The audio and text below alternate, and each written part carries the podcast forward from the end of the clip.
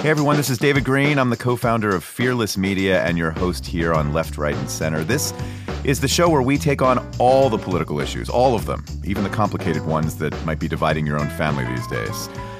Well, the newly elected Congress has not really even gotten to work yet, and the place is a total mess. California Republican Kevin McCarthy knew he might have a bumpy path to become Speaker of the House, but this is getting absurd. Vote after vote, he has failed to get the support he needs to assume the job. And this kind of thing hasn't happened in the U.S. for more than 150 years. Republicans do have a slim majority in the new Congress, and so McCarthy needed nearly all GOP members to support him. But he's facing a rebellion from 20 or so hard right, election denying Trump backed Republicans, including Lauren Boebert of Colorado, Matt Gaetz of Florida, and Paul Gosar of Arizona, amongst others. We have Mo Elleithee back with us. He's executive director at Georgetown University's Institute of Politics and Public Service. Uh, Mo was communications director for the Democratic National Committee and also an advisor to Hillary Clinton. And we have Sarah Isgur. She's a lawyer who was spokesperson at the Department of Justice under President Trump and is now a writer, a staff writer at the Dispatch. Mo, Sarah, um, happy New Year to you both and welcome back. Happy New Year. Happy New Year. So, Sarah, what is happening in Congress? What, what do you make of this absolute mess? I just want to give people a little bit of insight of what it's like to be in Washington, D.C. right now. It'll be interesting to see if Mo agrees with me on this. There have been so many unpleasant times in the last six years to be in D.C. Um, I mean, you can, I'm sure everyone can think of what some of them might have been. This is not one of those times it's like a little bit of a block party out there. Everyone's kind of enjoying how many rounds of voting this is going to. There's lots of memes going around and jokes. Drinking games. Yeah, because let's be honest, the stakes here are really low for a few reasons. One, this is a divided government anyway. So it's not like the House was going to have some major sweeping legislation that was going to get signed by the president solving all our problems. No one thought that was happening. Two, the difference between a Kevin McCarthy as speaker or a Steve Scalise as speaker is it might be mildly interesting to the three of us, but it is zero to, you know, the country and what happens in the future. So, what we're talking about here, big picture, is what this means in terms of maybe the rules change. Maybe this goes back to a pre Pelosi, Hastert, Newt Gingrich style consolidation of power within the speaker that I do think has dramatically changed how Congress works, but also who's willing to even run for Congress. Because if being a member of the House no longer is a legislative job, because really it's just the speaker who gets to decide every single thing, then you're not going to have people who want to be legislators. And we're seeing that. So maybe that could change. That would be fun.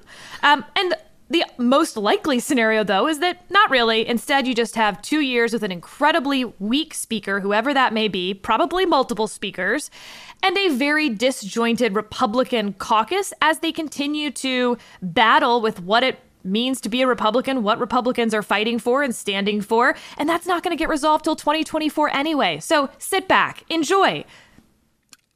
Okay, I have many things I want to say because I, I, I, love the idea that this is fun theater in some ways, but I feel like there are some stakes here to talk about. But Mo, Mo let me let you jump in first. What what are what what do you make of this? Are you enjoying this too, like Sarah is? Look, I, I think um, uh, the closer you are to Kevin McCarthy's office, the less fun this is. I don't think the I don't think uh, they're there joining in, smiles in there. Yeah, in, in the block party. There's no dancing going on there. Uh, there's plenty of dancing going on over at the Democratic National Committee. They're loving watching this. Um, you know, we've talked about this before on the show, but I do think so much of our politics, our elections today, are driven by people just desperate to get the grown-ups back in the room uh, and it sure doesn't look like grown-ups are in charge over in the house at this point. So, uh, you know, I, I think in terms of who's celebrating and who's not, it it's pretty clear. But maybe nobody is celebrating more. No one is having. I mean, th- these twenty uh, holdouts, the the the ultra MAGA crew in the House, th- they brought the block party into the House chamber, right? They're loving every minute of this. They are getting everything they want, which is not rules changes. What they want is attention. I mean, I just said their names. They're getting that. Like they're getting people talking about them. Right? I mean, but that's not all 20. I think that we have you're to right. clear. that's not all 20. I do think that there's a. I do think that there's some there. People like Chip Roy, who I think really is um, approaching this from a place uh, of good faith and and sort of ideological concerns. Uh, But people like Lauren Boebert, Matt Gaetz, like I don't Not think they have an ideology, right? To have Right. uh, to have this driven by ideology. Nihilism is an ideology, concerns. Mo. Here's where I disagree a bit with you, Sarah. I think Okay. that, you know, and maybe this is what you were alluding to, David. I do think that the stakes are not all that low. I do think that the way this is playing out, you're right. It may be McCarthy, it may be Scalise, but if, in order to secure enough votes to become the speaker, that person has to give away too much that could have very real consequences. One of the things they're talking about in terms of the changes are how how the next speaker deals with the debt ceiling, for example. Which the credit rating of the United States went down last time there was a, a prolonged debate over the debt ceiling. I mean, that, that's a huge deal for a lot of reasons. And if these people who are saying no way, no hell, we ever want a vote to increase the debt ceiling, get their way as part of these negotiations just so that Kevin McCarthy or whomever can sit in the speaker's office, that does have very real consequences. Uh, look, I think Kevin McCarthy might still pull this off. I think it's unlikely. He might still pull it off. He might get the votes to be speaker. But if I was a Republican in Congress, the question I'd be asking is not how does he get the votes to be speaker? The question is can he get the votes to do anything else after that? And and I think what what is happening right now is the further empowerment of a group of nihilists, using your word, Sarah, who can wreak havoc on some very real issues, more so than they have, because they are being further empowered. And I don't know what the path is out of that, but it seems like every day they're they're getting they're being emboldened to do more of that. May not matter in the speaker vote, but it will matter on the other votes. Well, not just that, but Sarah, I'm wondering not not just the kind of stakes that Mo's talking about on issues like the debt ceiling, but I mean, we talked about the the legacy of Pelosi as speaker on this show and the importance of leadership. I mean, from either party, the importance of a, a strong speaker of the House, which doesn't appear like we're heading in that direction. Whatever happens here, I mean, isn't that bad for the country? Oh, no. I totally disagree with that. In We fact, don't- I think one of our big problems has been having speakers that are too powerful. And so what you, you know, you go back to that pre-Newt Gingrich era, the House of Representatives looked so different. Every single member was contributing to the legislative conversations, drafting, amendment process. And then when you get to Newt Gingrich, for reasons that, you know, made sense after the 94 revolution, uh, Newt Gingrich takes away a lot of that power. So you were no longer going to have um, a situation where the chairman of the House Ways and Means Committee was probably more powerful than the Speaker of the House. By consolidating that power and leadership, um, you know, what are those backbenchers doing there at some point? They're just a vote, that's all. Then you fast forward into the Pelosi era. She totally consolidates power in her alone so that everyone else is only a vote. The minority is going to have no say in anything. The changes, the, the procedural changes, again, set aside the nihilists, and we don't know how many of them there are. If there are five, this whole conversation is sort of different than it was, right? But none of these speakers are going to happen with if there's just five holdouts that, you know, YOLO this whole thing. But what if we go to war? I mean, don't you want a strong leader? Like, I mean, I mean, No, no, no, no. I want a house, I want a Congress that works because what we've seen for the last 30 years is what happens when you have a legislative branch that no longer legislates. It means that the president starts having to try to solve every problem through executive action. Then he ends up in court having to defend why that's constitutional. The courts half the time are like, oh, it's not constitutional. Congress actually has to do that. So weaker speaker means that that like the White House has more people to negotiate with because power is not consolidated. Yes, and it also, by the way, the changes that like the Chip Roy crew wants are the same changes that the squad wanted and the progressive caucus within the Democratic side wants. Those changes will empower them. Um, actually, probably more than the Republican uh, my, uh, majority at this point, if those changes go through, because it'll mean that you know, it won't take nearly as many people to put an amendment on or to have their piece of legislation actually reach the floor. We don't live in a Mr. Smith goes to Washington Congress right now, and we should. Well, Mo, we've talked about that. I mean, recently on this show, the the democratization of democracy and sort of the power of the parties being less consolidated and weakening. Do, do you do you agree with Sarah? I mean, we're seeing that on both sides, and and the squad's kind of power within the Democratic caucus is is sort of similar in a in, in a way here. Look, I think that there are very real conversations that can be had about how much power the speaker should have, regardless of the party. I think those are all legitimate conversations. And while I'm not ideologically aligned with him, I give credit to the Chip Roys of the world who are making this about that. But Sarah said it a few minutes ago, and why this whole uh, spectacle is so disheartening. You know, people want a Congress that works. And what the nihilist crew among these 20, and it does seem like there are at least five of them, what they want is a Congress that doesn't work.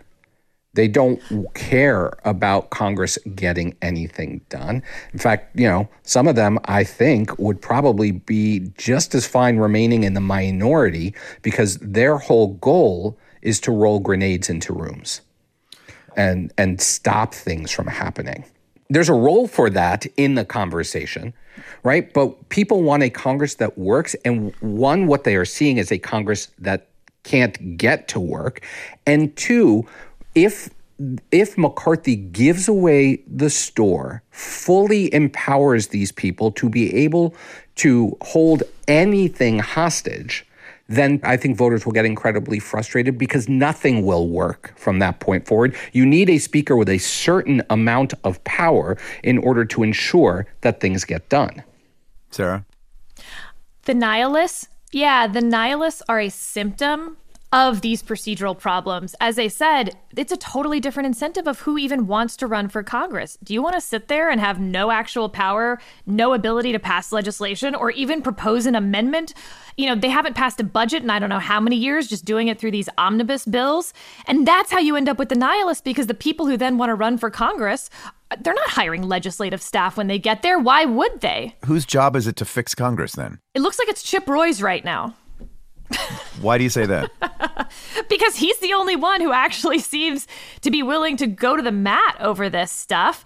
Because everyone else, you know, aspires to be speaker someday or they like not having to take hard political votes. This is the other thing that these procedural changes will do it will allow a minority of members to force everyone else to take votes on hard questions that could actually pin them down for their next election. It's hard being a member of Congress. You see this as a moment where we should step back and be like, this chaos is happening for some some foundational reasons and, and Congress needs to be fixed because it's completely broken. Think of it like tectonic plates. If the tectonic plates don't shift by a little bit, they will shift suddenly and bigly.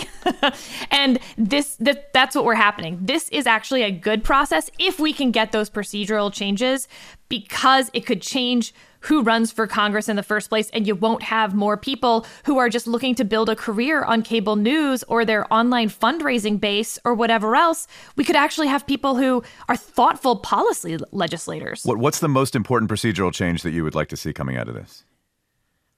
Um, I, I would like to see the threshold for when things can come to the floor lower dramatically so that members are having to take hard votes because right now they feel so protected and coddled by the power of the speaker. The speaker is going to protect them, them being, you know, members of their own party. They're up for election every 2 years. That's tough. And so why have a hard election when you could have an easy one and not have to take any votes at all? Mo, do you uh, agree with that? There's a potential that what you're talking about could have the exact opposite effect. You know, and we've talked about the incentive structure in Congress on the show before. You know, when someone like a Marjorie Taylor Greene can say crazy things and um, and get stripped of her committee assignments and not care uh, because she can She's raise three million dollars. Yeah. Right. She can. Right. So what you're seeing is a system that because of the lack of a strong party structure, strong caucuses, individual members are have the potential to get celebrity. They when they see that a that five members can dig their heels in and get on Tucker Carlson and Sean Hannity's show every night and raise a ton of money just for being obstructionists. There's going to be an incentive for a lot of people out there to say, oh, well, I can do that. I should run for Congress and do that.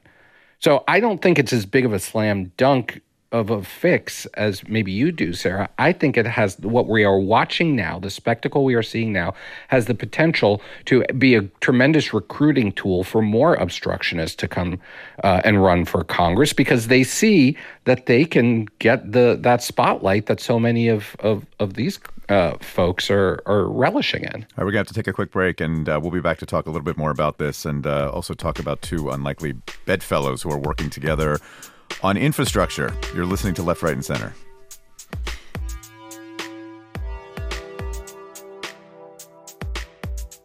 You're hearing civilized yet provocative opinions from across the political spectrum. Now we need to know what you think. Tweet us at LRC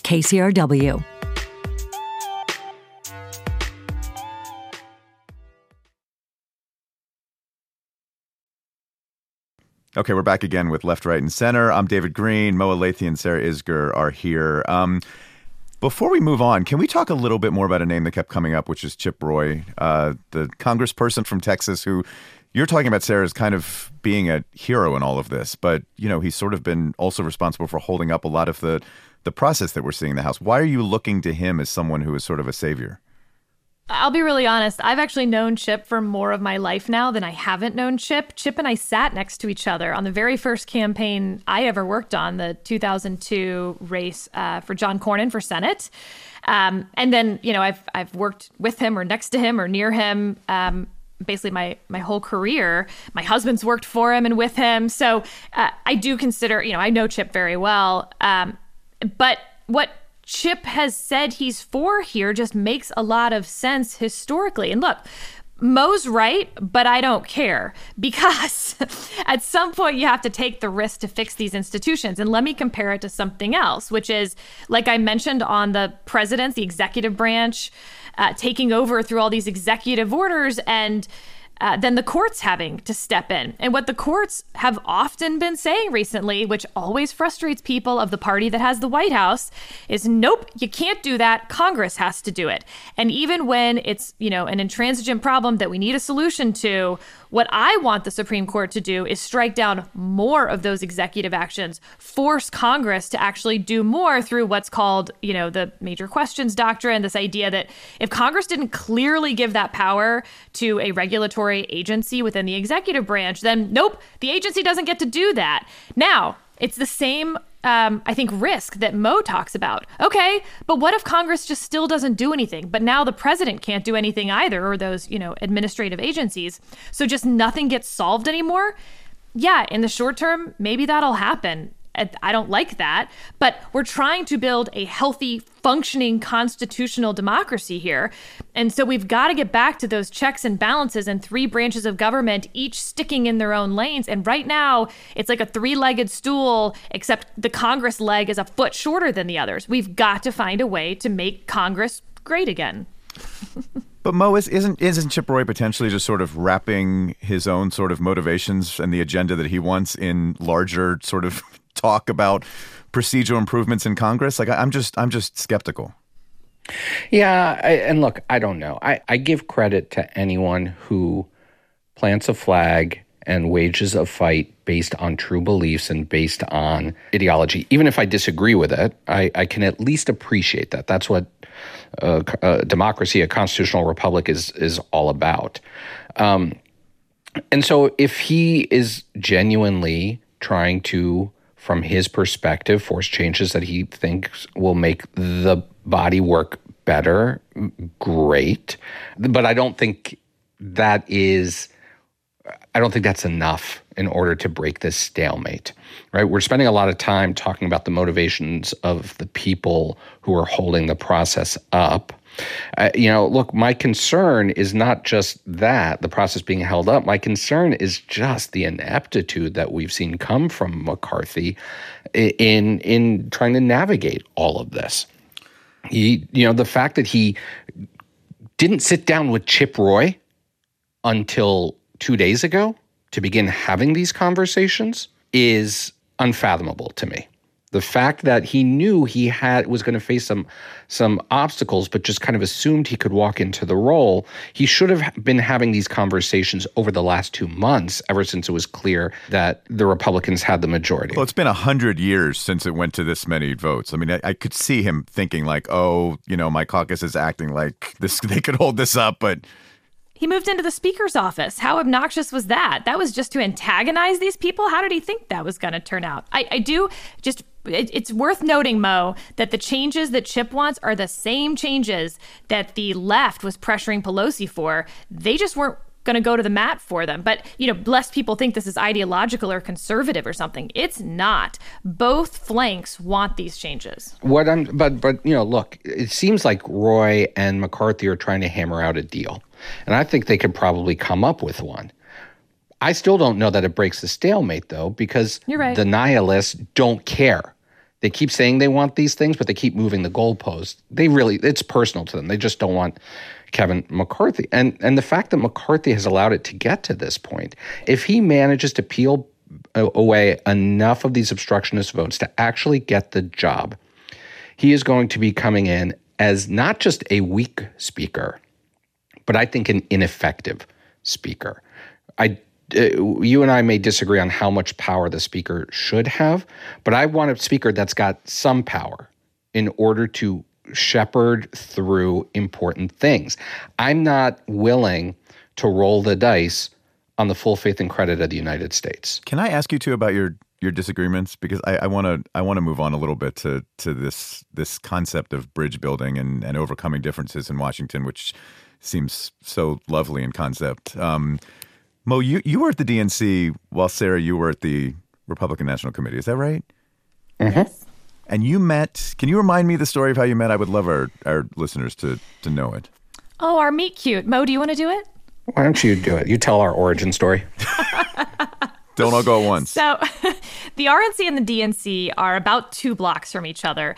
And uh, in between those two blocks are sort of this row of a couple restaurants and, at the time, a lot of food trucks. And so that's where everyone went every day, regardless of your party. You had to go eat for lunch.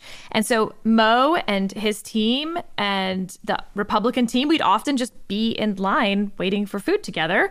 And I think Mo and I struck up a beautiful friendships over falafel and fries. You know, some of it ribbing each other, giving each other grief, but like through that you respect the other person's principles and um, and why they're doing the job. I think that's what struck me most about Mo is just how deeply he he loves the country, obviously, but um, how deeply he believes in the mission of working in this industry, and I love that. It's why I'm here too.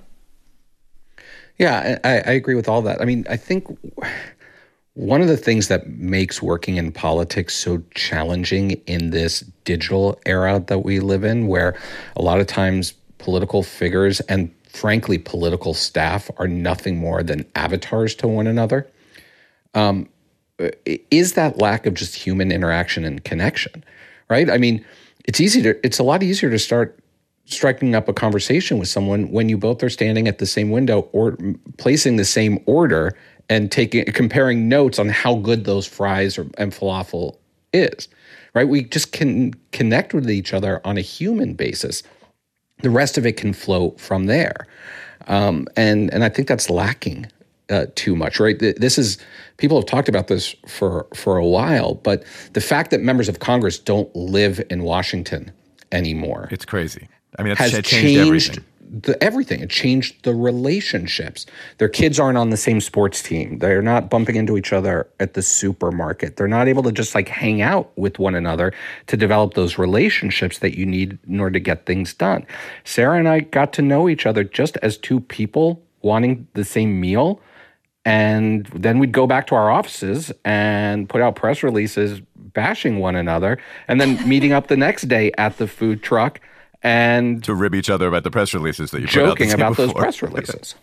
And it gives you the basis to have those substantive disagreements. Like if Mo thought we put out something unfair or vice versa, or, right. you know, that you can you can come to it from a place of shared something. If you're only constantly talking about these really hard problems that don't have an easy solution or they would have been solved already, you can start assuming the other person's motivations and that's where things get bad. And so, yeah, if instead you can sort of start from a place of humor and, you know, hey, your hair is stupid or whatever, um, it helps with those substantive conversations. Well, let me let me get your insights based on everything you just said, which I love. I mean, because we saw something that we hadn't seen in a long time this week. President Joe Biden and Senate Republican leader Mitch McConnell were doing bridge building. I mean, literally bridge building because they came together to celebrate the building of a bridge between Kentucky and Ohio. It's part of the bipartisan infrastructure bill. Um, and, you know, I, I mean, it was Biden was gushing over McConnell, he was describing him as a friend, a colleague, a man of his word. And I think back to McConnell like a year and a half ago saying 100% of his focus was going to be on stopping the Biden administration. So I just wonder can I make this assumption that when Biden and McConnell are, you know, for example, McConnell, quote, putting out a press release a year and a half ago saying he's going to spend 100, 100% of his time holding up the administration, when we actually see them interacting in a moment like this week, are they doing the same sorts of of sort of relationship building that the two of you were doing at that food truck? Or is it all political theater because they just both see political benefit to this? Don't forget how long they spent in the Senate together. They're yeah, I mean, they have a long history. Yeah. yeah.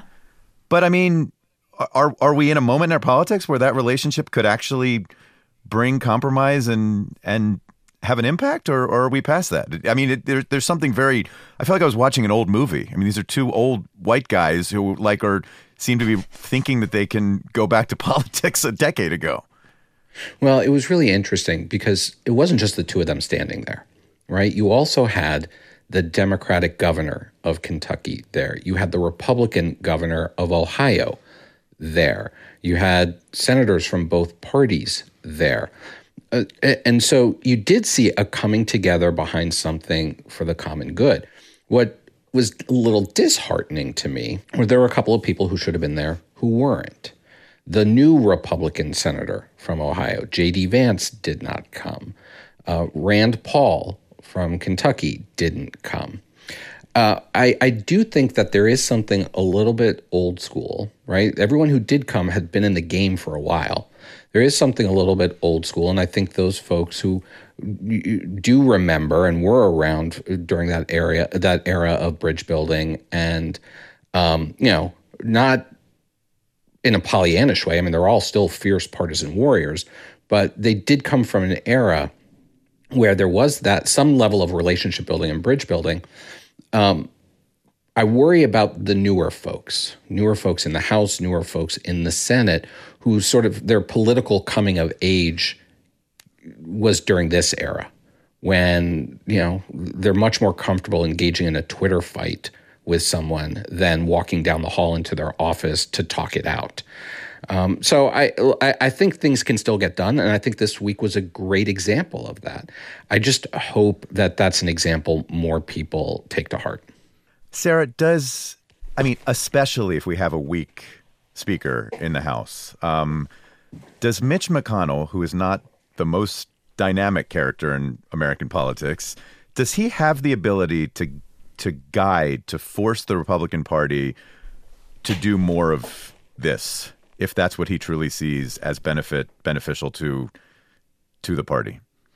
Don't be fooled by appearances, David, and you know his turtle-esque memes. I mean, this is cocaine Mitch we're talking about. Yeah. He's arguably the most politically savvy uh, leader in the Senate that we've seen in decades, um, certainly rivaling and I think exceeding Nancy Pelosi in terms of pure political strategy and acumen. Um, and so, absolutely. Also, his members trust him a great deal. He has gotten them reelected, some of them through real tough situations. Um, so, absolutely. I mean, to does, whatever. Does that include people like Vance? I mean, uh, you know, we'll see. I think yes is the answer because I think that again, it's it's such a contrast from what we see in the House. They um, they will come to trust him and see his strategies work time and time again and save their butts um, in their coming reelection. So. Uh, Mitch McConnell hasn't lost yet. So, like, just never bet against Cocaine Mitch. The guy is brilliant, ruthless. Agree with him or disagree with him. He's he's the best political strategist out there right now. And he's a, and he's a person who is literally laser focused on on Republicans getting control back of the Senate. I mean, he he does. He's a political laser pragmatist. Focused. So yes. what what is it? What does it tell us right in this moment that he is appearing with with President Biden? What does it tell us about how he sees this moment for the party and where he thinks it's best for the party to go? Yeah, it's fascinating. I mean, he was the one who came out in August and said that the Republicans had a candidate quality issue. Um, I sort of like this la- you know latest chapter of Mitch McConnell where he just gives interviews and says out loud everything he's thinking. It's really fun to see behind the screen a little bit. Um, so absolutely, he sees Donald Trump as a net loss for the Republican Party. He thinks nominating yahoos is a bad idea, and he thinks that there's a solid five to eight percent of Republican voters who um, are going to split their ticket if Republicans don't show that they're actually interested in getting something done versus appearing on cable news or, you know, talking culture warrior stuff. Um, and so that's what I think that signals from him. All right, we're going to have to take another quick break. Um, we'll be back uh, in just a moment to reflect on an anniversary. Um, I cannot believe it's been two years since the January 6th insurrection at the at the Capitol. You're listening to Left, Right, and Center. Thanks for listening to Left, Right, and Center. Is there someone in your life who could benefit from hearing a civilized discussion from all sides? Share the show with them. You can stream all episodes at kcrw.com/lrc, straight from the KCRW app or wherever you listen to podcasts.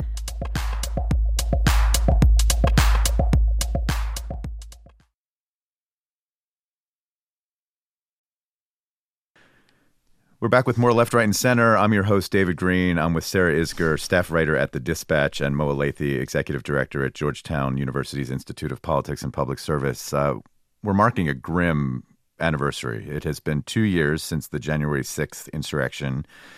Then President Donald Trump had claimed that the election was stolen from him, and he told supporters to march to the Capitol. And a violent mob of more than 2,000 people stormed the Capitol building to try and stop the certification of electoral votes to declare Joe Biden president. Uh, let's remember at least seven people died from the events that day, including five Capitol police officers. Dozens more were injured. Since then, Biden was, of course, inaugurated. 900 rioters have been prosecuted for their part in that mob, and the January 6th House Select Committee completed hundreds of interviews, delivered a criminal referral to the Justice Department to prosecute the former president. Um, now we're two years on. Uh, I don't know. I, I I feel like in a lot of ways we're in the same place. Um, but Sarah, I wonder as you reflect on these last two years, like are, are we are we at a place where something like this is is less likely to happen again, more likely? How, how do you see us as we, we look back? I do think it's less likely. I'm not sure I would have said that six months ago. So I think that um, the mood of the country shifted after the 2022 midterm elections. I think that Donald Trump has been weakened significantly since the 2022 midterm election in, in a couple different ways. So, A, obviously the results weakened him greatly. Two, he announces for president and nobody cares, right? Like nobody else is hopping in or, or reacting to him. Every other potential candidate biding their time, treating this um, like a normal presidential campaign in a lot of ways. And his numbers continue to decline. Number three, just look at this fight over the speaker. You know, Kevin McCarthy asked Donald Trump to put out a statement to see if it could help with the 20 holdouts. He puts out, you know, a, a big endorsement of Kevin McCarthy, and not a single vote changes. They don't now, care. I think you can overread that and be like, aha, Donald Trump has no power over the Republican Party anymore. That's not what I'm saying because I do think that a lot of people don't think that Donald Trump means it. You know, this isn't like, it sounded like a full throated endorsement in terms of if you just read the words on the page, but we also kind of all know Donald Trump and um, he doesn't. he'll say he never supported Kevin McCarthy if Kevin McCarthy doesn't win the speakership battle. Uh, but nevertheless, it is very different than what the world looked like, especially in those few days after January 6th. You had so many Republicans, including Kevin McCarthy, denounce the president, say that this was his fault.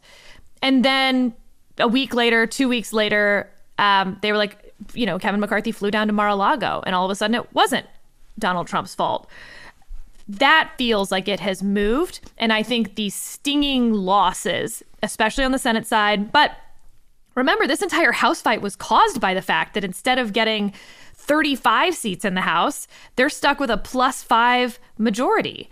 Um, that's because of Donald Trump, and we have data to back that up. Donald Trump cost Republicans about five points. If they had had five points in all of those races, they would have a much, I mean, Kevin McCarthy would be Speaker, Mitch McConnell would be Majority Leader and we wouldn't we would have had a speaker days ago. So I, I think that that's important. I mean that that I I everything you're saying makes sense. I I also just I just feel know, there was this New York Times Siena College poll um, in the fall. Nearly 60% of people said America's constitutional democracy needs to be overhauled. Like people don't trust the government and how it functions and and I just feel like there's this simmering hate beneath the surface that someone like a Donald Trump could could just sort of light the fire at any moment and and there are enough people out there who would think that it was worth it to go fight in the way that we saw the insurrectionists doing something so violent that day. I mean, I, I want to believe that we're heading in the right direction, but but I mean, Mo, how, how worried are you that we could see something like this again?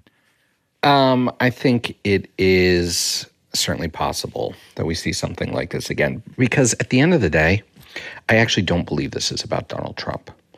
I believe that there are very, very deep fissures in our country right now, not between Democrats and Republicans, but between different tribes.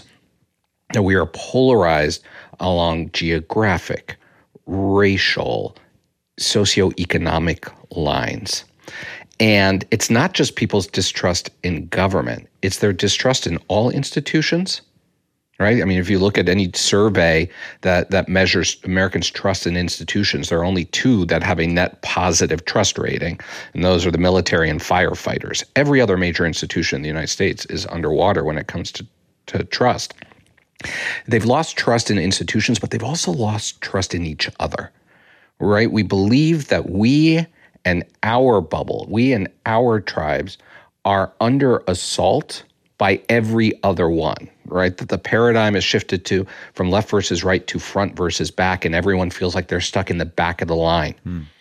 And that's what I think is driving a tremendous amount of anxiety and a sense of uh, a loss of of uh, of identity and community. That is what ultimately allowed January 6th to happen. It's a lack of trust in our institutions and in one another. What a failure of our politics in general that, that so many people feel like they're in the back of the line and not being seen. Yeah. I'm very heartened by the fact that so many people rejected Trump and Trump like candidates. But I'm hopeful, though I'm not there yet, that they're going to start rejecting this dynamic a little bit more. It used to be a very common line in politics that there's more that unites us than divides us. I think for too many Americans today, they don't necessarily believe that. They do believe that there's more that divides us than unites us. And until we can figure out ways to respect one another, respect other communities, respect other identities a little bit better, we're going to continue to feel this us versus them mentality that's on steroids right now. That I think could lead to another dangerous situation like what we saw on January 6th. I want to reflect on something else that happened this week. Um, as as many of us know, a young man nearly died playing football uh, in the first quarter of, of Monday Night Football this week. Cincinnati Bengals, Buffalo Bills. Bills defensive back Damar Hamlin got up after a hit and then he immediately collapsed on the field. He suffered cardiac arrest. He was given CPR on the field, rushed to a hospital where he fought for his life for several days and and now miraculously is conscious, um, breathing on his own. And his first question when he was able to start communicating was was whether the Bills won the game, um, which was incredible. And uh, I mean, doctors seem optimistic, saying not only are the lights on, but there's someone home, uh, which is a, a, lovely way to put it. And thank God. I mean, Hamlin is an extraordinary young man from my part of the world, Pittsburgh. Pennsylvania. He grew up losing so many of his friends to drug and gang violence. His dad was was in prison for much of his childhood. He was recruited by powerhouses like Clemson, but played for the University of Pittsburgh to be close to his little brother and, and serve as a role model. I mean, he he gives a ton back to his community and has so much more to give. And, and it's such a relief that he made it, it through this. But I mean, as, as a you know, as a football fan, diehard my whole life, like I've seen a lot of horrific injuries on TV, being in stadiums. It, it's a violent, violent sport, and you know, often the game goes on, so to speak. I mean, they suspended this one, but the game goes on. Football goes on. I, I this just seems like a moment. I mean, I'm I'm curious what you both think. This injury seems to be hitting both sports fans and non fans um, really deeply. I'll just say that we lost someone in the ABC family last week from sudden cardiac arrest. And, uh, you know, I do think it's worth remembering that we do lose athletes, young, healthy, um, you know, athletes to sudden cardiac arrest relatively frequently. And it's so shocking when it happens that we sort of are always casting around for how did this happen? And I think football, unfortunately, has you know provides that answer because it is such a violent sport we don't know that this was caused by the you know tackle that he made there have been doctors who say it could have been caused by that but of course, it, it doesn't have to be. Um, and we've seen people online with conspiracy theories that it was caused by the COVID vaccine. And Which I, has just been I, so awful that that's the way the story's gone. I just want to say that. I mean, it's awful. I can't. So, you know, I obviously don't know Damar Hamlin personally, but as someone who absolutely is heartbroken by the loss that we had of our executive producer at this week, um, the day before Christmas Eve, to see people jump on that and go through his Instagram account to prove that he had the vaccine and, you know, then talk about how, like, this is why he basically deserved to die and that's why he died. That was Dax Tejera you're talking about, right? Yeah. Um, and he left behind Veronica, his gorgeous wife, and his yeah. two little girls under two. Like, ha- be a person for a second. So uh, I say all that because I, football may be at fault here, but we don't actually know that yet. And so, just in our current media environment, we're so quick to come up with all these scenarios that prove our priors. I am more than willing to wait for someone to tell me why this happened and then discuss um, you know football as a sport because as we saw with head injuries for instance when we got the science behind that it's changed the entire conversation about whether you have your kid play football. And as the mother of a little boy, it's a conversation um, we have all the time in our house. Like, what if he really wanted to play football? Then would we let him? What if he only kind of wanted to play football? Would we let him? And I'm from him? Texas. I'm Friday Night Lights territory here. Um, my husband and I have a bit of a, we're not totally on the same page on this one. I think because culturally I came from such a football place. Um, I'm curious what, if Mose had that conversation with his wife. Um, we have. Um, my parents actually didn't want me playing football back when, uh, and this was before all of the science. Uh, uh, we know we knew as much as uh, as we know now, um, and I think you know we'll see what happens if and when our son approaches us with that. I, I want to look at it through a slightly different prism because I agree. Like we can talk about whether or not football caused this, but there was another uh, outcome, I think, of this whole focus and conversation that's worth noting. And that is, I do believe that this tragic, unfortunate episode humanized athletes in a way that they desperately needed to be. Yeah.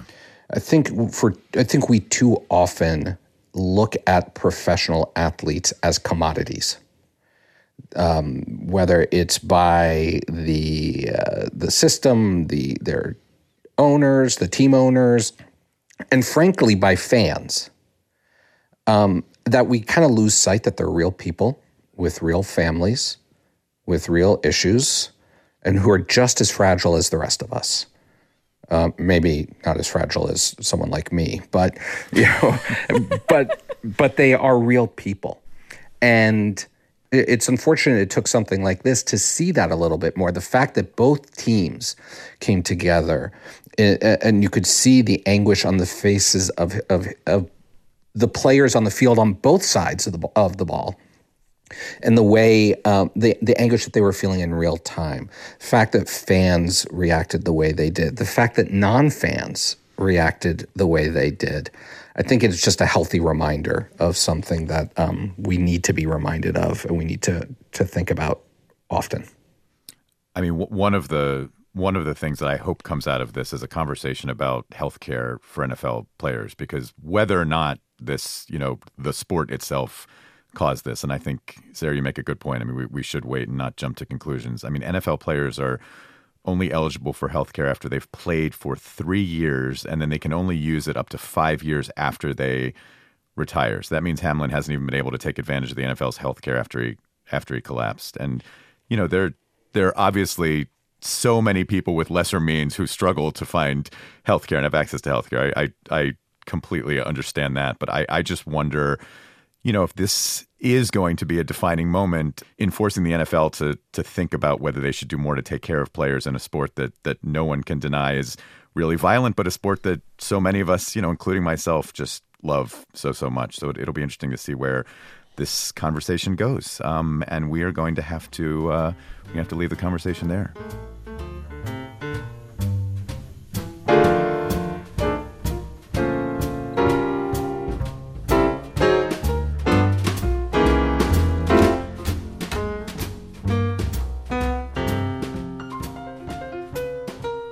And it is time to turn to our left, right, and center rants and raves. Um, Sarah Isgur, I will start with you. What's on your mind?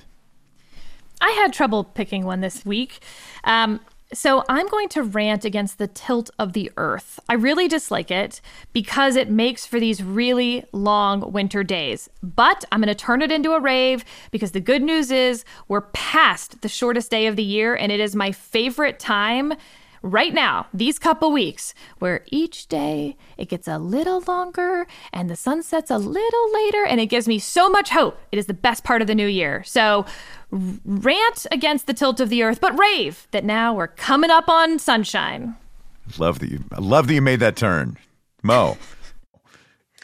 I'm also going to uh, combine a rant and a rave into one. I'm going to go back to a topic we've already discussed, which was January 6th. There's a gentleman in West Virginia by the name of Derek Evans, a former West Virginia state lawmaker who was at the Capitol on January 6th.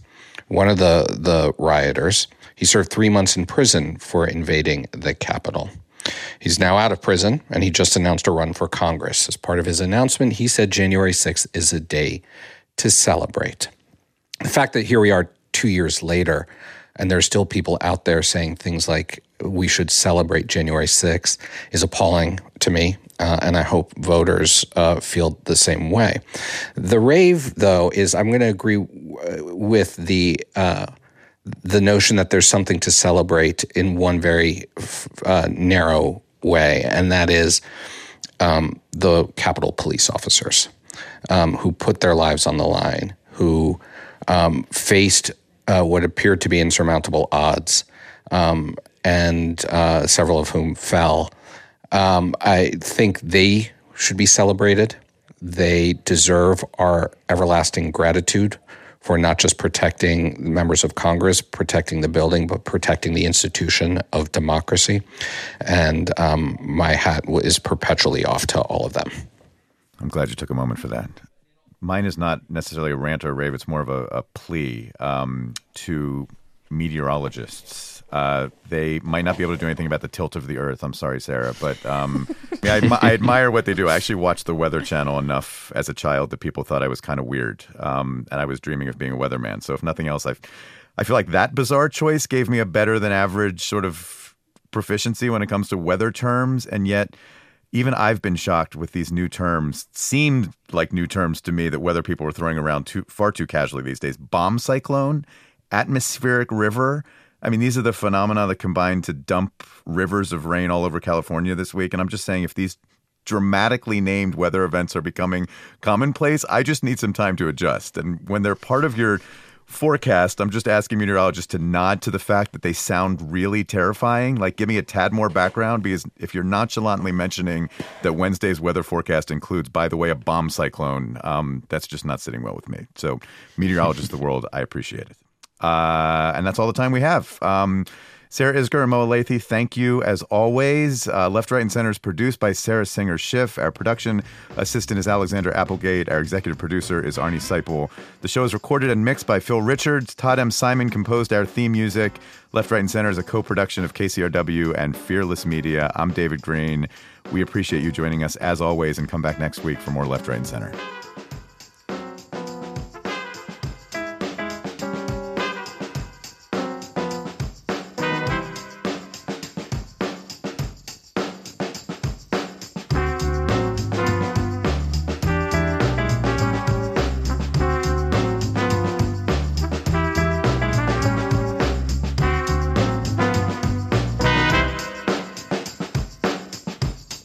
Download and subscribe at kcrw.com slash LRC, the KCRW app, or wherever you find podcasts. Left, Right, and Center is produced and distributed by KCRW.